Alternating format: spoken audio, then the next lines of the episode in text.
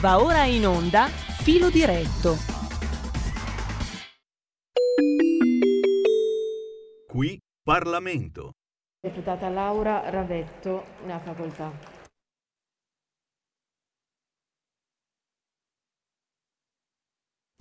Grazie Presidente. La prima cosa che vogliamo dire è che abbiamo attraversato una pandemia, ora attraversiamo una crisi internazionale, una guerra e sempre il prezzo più alto lo hanno pagato e lo stanno pagando le donne insieme ai loro figli. Sempre quando c'è una crisi gli effetti più drammatici si riversano sulle donne. Questo è probabilmente un effetto praticamente inevitabile delle grandi crisi.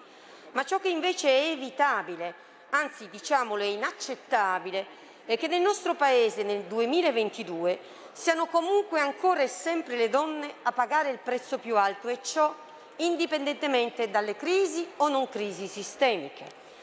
Perché ormai la violenza di genere non è più un'emergenza, è una costante, una terribile, tragica costante, che ha portato nel solo duemilaventuno a centodue femminicidi, di cui ottantasei operati in ambito affettivo e cinquantanove per mano del partner o dell'ex partner.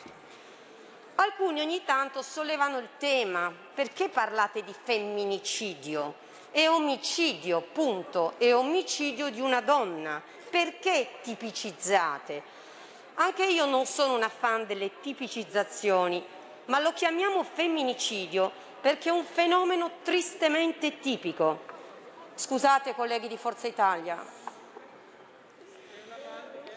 È un fenomeno tristemente tipico. Dai dati ISTAT del duemiladiciotto risulta che otto donne su dieci conoscevano il proprio assassino e in più della metà dei casi questo era il partner o l'ex partner, mentre solo il due virgola quattro per cento degli uomini risulta ucciso dal partner e non si registrano casi di uomini uccisi dalla ex.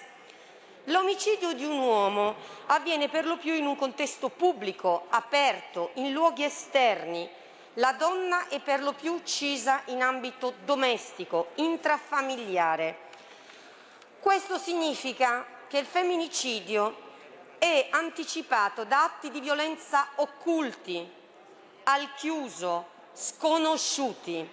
E allora è questo lo scopo di questo provvedimento, che ricordiamocelo è frutto del lavoro di una commissione d'inchiesta, è stato votato all'unanimità al Senato e noi auspichiamo che succeda anche qui, è appunto quello di far emergere il dato della violenza, far emergere i numeri, i dati, la qualità, le tipicità della violenza attraverso il pronto soccorso, le forze dell'ordine, le questure, i centri antiviolenza, far confluire questo dato in un'unica banca dati e riversarla sugli operatori che devono agire sulla prevenzione, in primis i ministeri competenti. Quindi non sono solo dati, non sono solo numeri, è un approccio scientifico. Poi certo, noi della Lega non consideriamo questo un provvedimento risolutivo. Non consideriamo la raccolta dei dati come un elemento risolutivo, importante ma non risolutivo. Noi siamo stati i primi artefici del Codice Rosso, che ha introdotto un principio rivoluzionario, e cioè che la donna a tre giorni dalla denuncia venga presa in carico dal magistrato, e crediamo in questo senso che l'obiettivo semmai, oltre a questo, dovrebbe essere rafforzare questo principio, per esempio accelerando i processi relativi alla violenza di genere, perché durante l'arco temporale del processo che la donna è più vulnerabile e che spesso ci sono atti più gravi compiuti dal partner e dall'ex partner. Crediamo in un potenziamento per le forze dell'ordine, perché le forze dell'ordine con i loro protocolli, ne cito uno per tutti, a Milano c'è un protocollo che ormai è un protocollo di eccellenza, sono impegnate, impegnatissime su questo tema, ma hanno anche altri reati da perseguire, da valutare, hanno la sicurezza interna in generale e quindi devono essere sostenute in questa battaglia. E poi l'approccio culturale, per mano della Lega, grazie alla Lega, è stata introdotta nelle scuole l'ora obbligatoria di educazione civica. Perché non pensare ad esempio ad un'ora obbligatoria che, dove si insegni la parità di genere? dove si insegna ai bambini il rispetto, dove si insegna ai bambini che le donne non sono un oggetto e dove si insegna alle bambine la cultura della non rinuncia, del non fare un passo indietro, del non rinunciare a nulla, del fatto che non sono niente meno di un uomo. Concludo, Presidente, dicendo che voteremo convintamente questo provvedimento, ma che siamo purtroppo consapevoli che anche oggi in quest'Aula, dopo questo voto e anche dopo tutti i passi importanti che abbiamo fatto, i provvedimenti importanti che abbiamo fatto, se ancora oggi, in questi tempi, c'è una vittima ogni tre giorni, noi tutti qua non abbiamo centrato l'obiettivo. Dobbiamo centrarlo. Dobbiamo porre fine a questo dramma sociale e ritrovarci il prossimo anno, in occasione del venticinque novembre, a dibattere di parità salariale, di donne nelle posizioni dirigenziali, di sostegno alle madri lavoratrici, ma non per favore di femminicidi, perché finalmente ci saremo impegnati per eliminarli.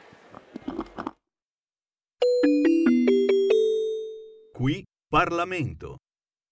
Yeah. Un nuovo modo per sostenere la tua radio. Visita radio libertà punto net. Ti basta un click e potrai versare il tuo contributo volontario direttamente online. Potrai donare con ogni tipo di carta di credito, anche prepagata. Ti aspettiamo online su radio libertà punto net. Sostieni la tua radio con il tuo contributo volontario. Radio Libertà. La tua radio. Diamo voce alla nostra gente. Buonasera, buonasera, eh, sono sotto il monumento ai caduti eh, di Como, eh, realizzato da Terragni su disegno di Sant'Elia, eh, uno, due dei, dei grandi geni di, eh, di, questa, di questa città. Eh, Sant'Elia, architetto morto giovanissimo in guerra, eh, e che era una fra le persone forse con il genio più vivido eh, che, che abbia avuto l'Italia, eh, vedeva le città del futuro mh, cento anni prima, duecento anni prima, basta guardare i suoi disegni per, per capire quanto, quanto era... quanto era avanti, quanto era luminoso il suo genio, oltretutto così, così giovane. Eh, e, e Terragni poi è un architetto che, che, che ha avuto delle intuizioni che tuttora rimangono fondamentali per, per l'architettura. Eh, si vede al contrario comunque eh, il... aspetta, va, ve la, ve la, ve la giro perché almeno si riesce a leggere bene, a leggere bene la scritta. La città esalta con le pietre del Carso la gloria dei suoi caduti, e questo è sul lungo lago. Adesso vi faccio, vi faccio vedere, cercando di non cadere. Vedete lì, lì il lago, la funicolare e il tempio voltiano, quello che stava sulle, sulle diecimila lire per intendersi. Ehm, Vi facevo questa diretta perché oggi è stato l'ultimo consiglio comunale del mandato. Mm, ho passato cinque anni eh, su richiesta del, del partito eh, perché eh, la Lega pensa che sia giusto eh, che chiunque abbia anche un incarico apicale eh, sappia che cosa succede nel, nel territorio, sappia cosa succede nel, nella propria città. Io sono stato eletto qui quando ero ancora consigliere regionale in Toscana e ho fatto cinque anni di mandato, cinque anni che sono stati ovviamente quelli che... Porta con te ovunque Radio Libertà. Scarica la app per smartphone o tablet dal tuo store o dal sito radio libertà punto net. Cosa aspetti? Via, andata via la, la, la linea, quindi pazienza. La premessa ve la, ve la tenete prima per il videino. Andiamo al succo. cinque anni di consiglio comunale, cinque anni di consiglio comunale gratuito, perché ovviamente non, non si cumulano i gettoni. Eh, sono stati molto istruttivi, perché la prima cosa da imparare quando si vede la politica dall'esterno, prima di farla, è imparare che le cose non sono semplici. Quello che è la parte iniziale della carriera politica, vale a dire il consiglio comunale, insegna, spiega a chiunque pensi che le cose sono semplici che invece non lo sono. Arrivi in consiglio comunale, pensi di cambiare facilmente le cose e invece ti rendi conto che per qualsiasi cosa, anche cambiare le fioriere, anche cambiare la rotatoria della tua città, non riesci se non facendo un lungo lavoro di, conv- di convincimento con delle persone che, anche se magari sono tuoi alleati o cose di questo tipo, in certi casi fanno apposta a pensarla al contrario rispetto a quella che tu pensi che sia giusto. Bisogna mettere d'accordo la gente che magari non la pensa esattamente come te. Quando uno dice ma sì c'ero io, facevo questo, uscivamo dall'euro domani, con l'Ucraina non facevamo niente, con uh, la pandemia, con i vaccini facevamo tutto, non ha capito nulla. Consiglio a chiunque pensi che funziona così, pensi che ci sia la magia, di iniziare da un consiglio comunale. Le liste non sono ancora depositate, se qualcuno ha voglia di buttarsi e magari eh, in, in, in, qualche, in, qualche, in qualche comune che va al voto, ma magari me lo dica, chissà mai che si riesce a fare qualcosa all'ultimo secondo. Ma non è così. Non è così, e anche qui ci sono gli uffici. In, nello Stato c'è il Deep Space, nei comuni c'è il Deep Municipality, perché dentro nel comune ci sono delle persone che lavorano da tempo, che magari sono state nominate dall'amministrazione precedente. Qui c'era il P D che governava prima, no? Ha fatto le sue nomine, e non è semplice, non è semplice. Ora, io fortunatamente avevo, e dato che sarò ricandidato a Como perché devo finire il, il lavoro che ho iniziato, specialmente per alcune cose come per esempio eh, quella del museo, ma il mio incarico, diciamo così, no, all'interno del partito, all'interno del comune, era tutelare la città eh, da Roma. Insomma, io avendo il vantaggio di essere deputato, no, eh, potevo fare cose che, che, e, e vedere cose che, che ovviamente agli altri consiglieri comunali era, era precluso. Eh, ma eh, in realtà,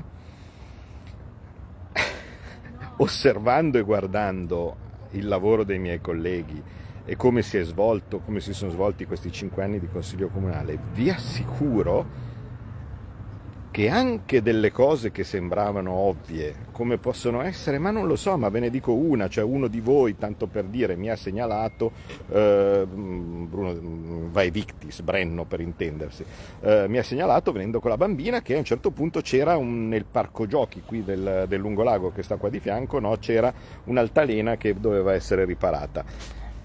Credete che sia facile? Tu consigliere comunale, così come tu parlamentare, di tuo non hai nessun potere. Il tuo potere è un voto e quello che tu puoi portare avanti è una delibera che deve essere condivisa con altri, perché la Lega ha preso il dieci per cento qua come. La Lega ha preso il dieci per cento e quindi aveva, dato che c'è il premio di maggioranza per, per, per chi vince, ha avuto sei consiglieri. Eh, sei consiglieri significa che sei molto lontano dalla maggioranza, eh, devi, c'è la lista civica che non sai bene, che, che, che magari sono vicini a te ma, ma, ma non hanno altre idee e così via. Non è mai facile. Mm, Fratelli d'Italia eh, ha cercato con molta insistenza di dedicare questo Lungolago, questa parte di Lungolago ad Alida Valli, non ditemi perché, non... non, non... non lo so perché gli è venuta questa grande idea di dedicare ad Alida Valli e non una personalità comasca, no, questa parte del, del Lungolago, pensava mh, di riuscire a, sen, senza problemi, non c'è riuscita, non c'è riuscita perché non ci ha non non, non interpellato, non ci ha convinto, eh, e quindi eh, il, il Lungolago non è stato dedicato, questa parte del Lungolago non è stata dedicata eh, ad, ad Alida Valli. Quindi no, cioè il, il messaggio veramente che voglio dire è: provate, provate. Serve, serve a capire, serve a essere migliori cittadini, cioè nel vostro comune è sicuramente possibile provare a candidarsi, eh, anche soltanto giusto per capire quanto non è facile essere votato, perché poi la folla di, di quelli che pensano di avere eh, ma io guardo, ho fatto un post, c'ho cento like, quindi siamo milioni, cose di questo tipo. No, non è così. Anche solo essere votato in un consiglio comunale è complicatissimo, è complicatissimo, qui tutti si sognano parlamentari, tutti, tutti quelli che pensano di fare il partitino e cose così, già si vedono eroici, no, al Parlamento. Cominciate in un comune, cominciate in un diamine di comune e vediamo un po' come funzionano le cose. È un lavoro pazzesco. E ovviamente richiede tante giornate, tanto tempo, eh, tanta fatica, perché è ovvio che tutto quello che noi vorremmo che venisse fatto con... eh, l'altro giorno ho discusso con uno di voi, follower storico, no? Che diceva fate questo, fate quest'altro. Questo è l'atteggiamento magico, no? È presente la magia.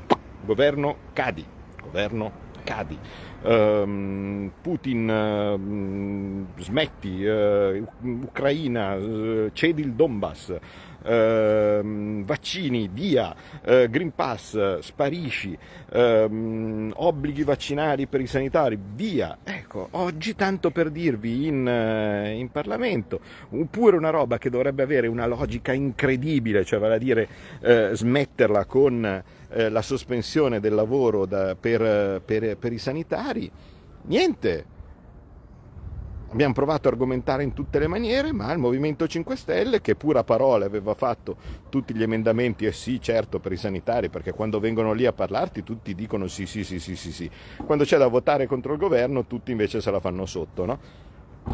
Noi abbiamo votato gli emendamenti contro il parere di Speranza per rimettere i sanitari, eh, che sono pochi, sì, saranno pochi sui sessanta milioni di italiani, no? Motivo per cui la politica dice sarà mica questo il problema, ma è un problema di giustizia, è un problema di giustizia, se anche fossero due, se anche fossero due, no? Capito?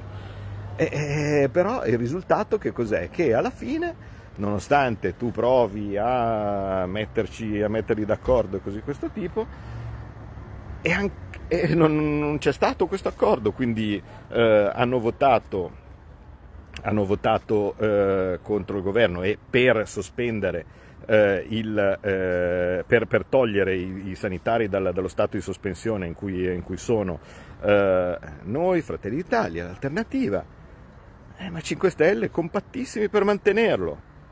Forza Italia non ne parliamo perché la proposta di legge era loro.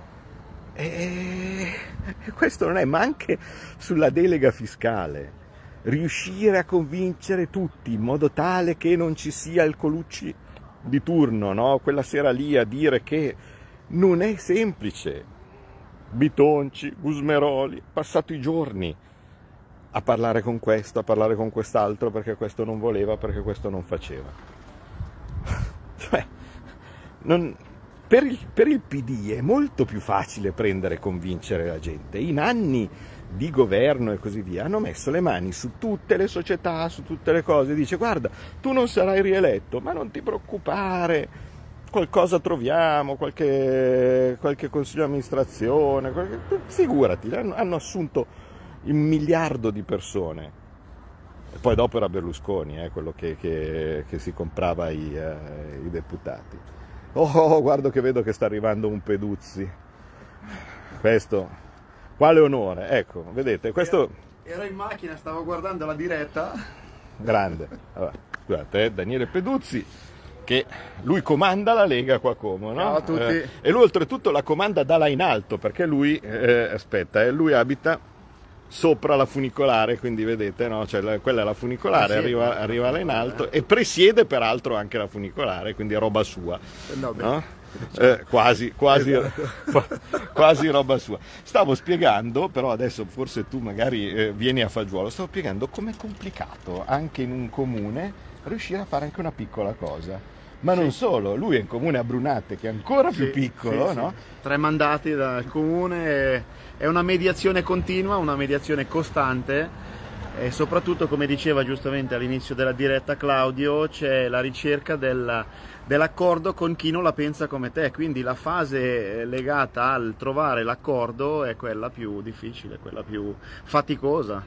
E non funziona con vaffanculo, Eh, no. cioè hai tradito, andate a cagare, vi spazziamo via. Cioè, se tu prendi e vai da Forza Italia e vai da Fratelli d'Italia, digli ah vaffanculo, no, noi facciamo come diciamo noi e cose di questo tipo, è la maniera ottima per non far niente, poi non fai niente e ti accusano di non aver fatto niente, quindi ci vuole molta pazienza. Eh, t- tanto per dire, eh, io a Roma eh, in c- Chi, chi sta a Roma fisso, come per esempio Bagnai, lavora, e voi non lo vedete, dalla mattina alla sera a incontrare gente per far sì che quello che noi, che noi come partito, aspetta, aspetta che c'è no, la luce, no, ecco qua, che noi, che noi come partito è sempre un po' mancato, cioè vale a dire un minimo di presa nelle stanze del potere, perché quello ci sono, in modo tale da, da essere riconosciuti e poter gestire questo potere quando la prossima volta non è questa, perché tanto abbiamo tradito, ci darete lo zero per cento, perfetto, sarà la prossima, però in una maniera o nell'altra bisogna arrivare lì e poter fare le cose, non arrivare lì e, e, e pensare che tutto il mondo eh, si, si adegui ai nostri voleri, e è un lavoro continuo, costante, secondo me, se, se mi posso permettere, sottopagato per i comuni sicuramente, perché ti danno niente. Quanto si prende per consigliere a Brunate? Guarda, un gettone di sedici euro si fanno quattro cinque consigli all'anno, quindi, e per tutto il resto sono la signora che ti chiama per il tombino, per la siepe, per il cartello. sedici euro per Brunate, no? Ecco, vedete come, come sei messo. No, eh, qua... Dicevi giustamente, però l'istanza ogni tanto è tua, ogni istante è della l'altra, è lì che eh si certo. bisogna trovare il compromesso, perché se poi ne cassi uno un'istanza di un altro, poi quando tocca a te ti dicono ciao. Esatto. Eh, quindi niente, sono stati cinque anni bellissimi, eh, sono stati cinque anni molto istruttivi, eh, ho imparato ho imparato tante cose, guarda, anzi adesso approfitto che c'è qua, c'è qua Daniele sì. che mi fa da regista, guarda, esatto. così inquadro meglio, però aspetta, sì, eh, stai, certo. stai vicino. Eccolo qui. Aspetta, tanto... guarda che posa. Sem- The Bishop praticamente. Sembra... Vabbè, comunque, qualcosa di importante che era uno dei miei obiettivi principali, o, o credo di aver fatto, cioè vale a dire essere riuscito a trovare eh, i fondi per, per il museo, perché qua a Como, che è una città fra le più importanti città turistiche del mondo, non c'è un museo d'arte, quantomeno serio, quello che c'è microscopico e fuori dalle, dalle vie, eppure avremmo la possibilità di avere un, un museo di, di enorme valore architettonico che verrebbe visitato da tutto il mondo. Al momento c'è dentro la Guardia di Finanza, siamo riusciti, è una roba che si discute da trent'anni, siamo riusciti per la prima volta a trovare la soluzione, passarlo al Ministero dei Beni Culturali, trovare i soldi per mandare da un'altra parte la finanza e renderlo visitabile. Ecco, questo mi piacerebbe ovviamente portarlo, portarlo a termine e, e per, per l'inizio del, del prossimo mandato. Mm, vedrete che alla fine non sarà semplice neanche quello, perché come vi ho detto è difficile per le fioriere, figurarsi per i musei, quindi già io mi immagino cosa saranno eh, i, le future difficoltà, ma sapete che in ogni caso tengo duro e cerco di andare avanti. Ma d'altra parte è anche vero che, se devo dire, rispetto ad altri partiti dove succede veramente di tutto, perché nella, quello che vedete in Parlamento, quella gente che cambia e cose di questo tipo, anche nei comuni si ripete, devo dire che fortunatamente, anche grazie a Daniele e a quelli che ci lavorano veramente per, per il partito, cosa che io faccio meno perché ovviamente eh, essendo tematico e tecnico, no, non, non, non curo le persone, che bisogna essere ogni tanto quasi più psicologi che, che, che tecnici e così via, c'è da dire che abbiamo un partito coeso, non abbiamo mai, mai in cinque anni rotto le palle, cioè non è mai venuto fuori una questione relativa a un consigliere della Lega che faceva il matto, che, che, che, non, che non votava come, come si doveva e così via,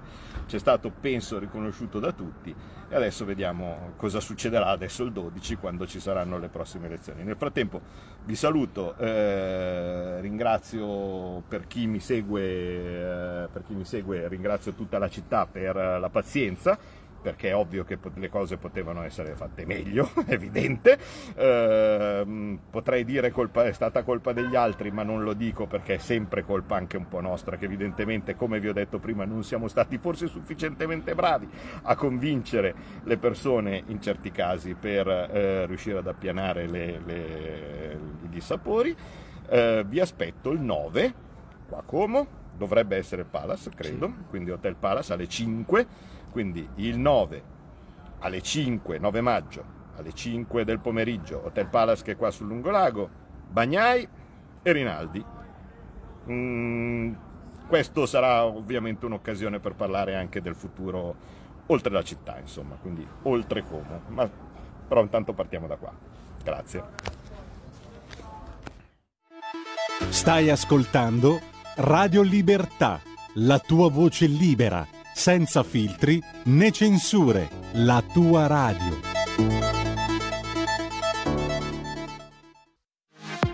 La tua radio è ascoltabile anche con la televisione in digitale. Sul telecomando della televisione digitale o del tuo ricevitore digitale puoi scegliere se vedere la tivù o ascoltare la radio.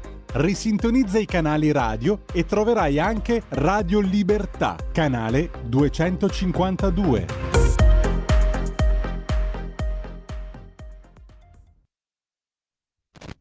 Radio Libertà, vi trasmetteremo ora eh, un, re- un redazionale di Maurizio Bolognetti intitolato All'ombra di Speranza. Temi trattati: sanità, partitocrazia, lottizzazione, speranza. Buon ascolto.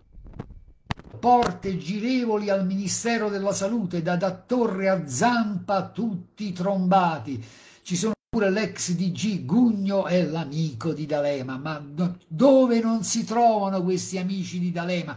Come alzi una pietra spunta fuori un amico di D'Alema, ma del resto lo stesso ministro senza Speranza è o non è un amico di D'Alema, quindi ha un futuro garantito. Quando non farà più il ministro potrà mettersi a vendere armi pure lui insieme a Massimuccio Nostro. Ecco qua, avevamo parlato di rimpasti e adesso dopo il rimpasto qual è l'altra parola magica che c'è spesso nella nostra politica? I trombati. Ecco, i trombati, ma sempre in salute, beati loro, qua la salute ce l'hanno tolta. Ci pensa il compagno Speranza.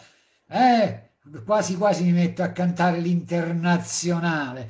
Trombati ma sempre in salute, ci pensa Speranza, il ministro, e le porte girevoli del, al dicastero, dal Melfitano, la, da Torre al già D G Crob Cugno, fino all'amico D'Alema e all'esperta esclusa da Draghi. E a questo punto questo gustoso articolo noi non possiamo non leggerlo. Inizia così: nell'organizzazione del governo il caso del ministro della salute, il potentino Robertino Speranza, che sistema i cosiddetti trombati ed aiuta gli amici a suon di soldi pubblici. Ma lui è de sinistra e lo fa per aiutare l'umanità, che, che diamine. Sembra proprio indicare come la disposizione amministrativa sia prevalentemente incentrata sulle dinamiche partitiche, partitocratiche, amici di cronache. In più il caso nel caso articolo uno, di cui Speranza è segretario nazionale, le trasformazioni del sistema dei partiti non hanno riguardato nel corso degli anni né il loro numero né la loro consistenza elettorale, che riguardo alla compagine di Speranza è risultata davvero ininfluente alle elezioni del duemiladiciotto. E allora a questo punto però la domanda è, perché qui siamo di fronte a un mistero: com'è che articolo uno è stato ininfluente e però il ministro senza Speranza, nonostante i disastri compiuti anche sulla gestione dell'emergenza sanitaria, anche sulla gestione dell'emergenza sanitaria. Il fascistello Speranza continua a stare lì e gli hanno dato una delle poltrone più importanti in seno a un governo, quella, perché anche in termini di gestione del potere, perché se l'articolo uno è ininfluente, Speranza siede assiso sul trono di ministro della sanità? Datevi una risposta, ma fatevi la domanda, fatevi la domanda e datevi la risposta. Sono un po' marzullo questa mattina, eh? Un po' marzulliano pure io, però Speranza è paraculo, io, se io sono marzulliano. Va bene, ecco qui, e poi, eh, dopo l'articolo di Ferdinando Moliterni, con taglio basso a pagina sei, incarichi e... Tattarà, tattarà, e soldi pubblici, gli amici lucani di Speranza. E adesso ve la canto un'altra canzoncina, che è quella lì di Cocciante, che fa per un amico in più, un caro amico, non guarda me, guarda mano, un caro amico in più. Bene, in Italia l'etica politica si interpreta per gli amici, mentre la sua versione rigorosa trova ortodossa applicazione soltanto per i nemici. È vero, in realtà è una, stanno parafrasando, perché eh, di un noto esponente socialista la frase originaria è la legge si applica per i nemici e si interpreta per gli amici. Comunque, il caso del ministro della salute che non c'è, Roberto Speranza, che sembra aver trovato il suo metodo per principalmente sistemare i cosiddetti trombati ed aiutare gli... che poi secondo me se Speranza trombasse di più sarebbe anche meglio, perché io ho l'impressione che non trombi molto. Comunque, eh, ad aiutare gli amici a suon di soldi pubblici, le mani del potentino Speranza sul P N R R sanità. Dei due posti chiave piazzati il suo amico e già compagno di liceo Stefano Lorusso e Antonio Anatrone di Bersaniana Memoria. Lorusso, dopo aver navigato per anni nel sottobosco del Dipartimento regionale lucano della sanità, per poi fare il direttore amministrativo a Sassari, fu scelto nel duemiladiciannove come D G dell'azienda sanitaria locale di Frosinone. In verità incarico lampo, poiché dopo neanche trecentosessantacinque giorni, ovvero nel giugno del duemilaventi, dall'amico potentino Speranza il biglietto per Roma. Avete visto come si vincono i biglietti? È come la lotteria, e voi che state lì a cazzeggiare invece di iscrivervi all'articolo ventuno, di votare Speranza, potrebbe capitare anche a voi il biglietto vincente. Che diamine, ma non capite un cazzo proprio. È capo della segreteria tecnica del Ministero della Salute. Nell'autunno scorso il ministro lo ha piazzato come direttore generale dell'unità di missione per l'attuazione del P N R R. L'unità si compone di tre uffici e di uno di, que- di questi, precisamente quello di rendicontazione e controllo, ha come direttore proprio Anatrone, un altro lucano. Per lui il Bengodi di oltre centomila euro annui di retribuzione. Ma scusatemi, uno fa il fedelissimo di Speranza, fa il pasdaran di Speranza, e si comporta come si deve e non gli volete dare manco uno stipendio di, di una schifezza di centomila euro. È il minimo che si possa fare.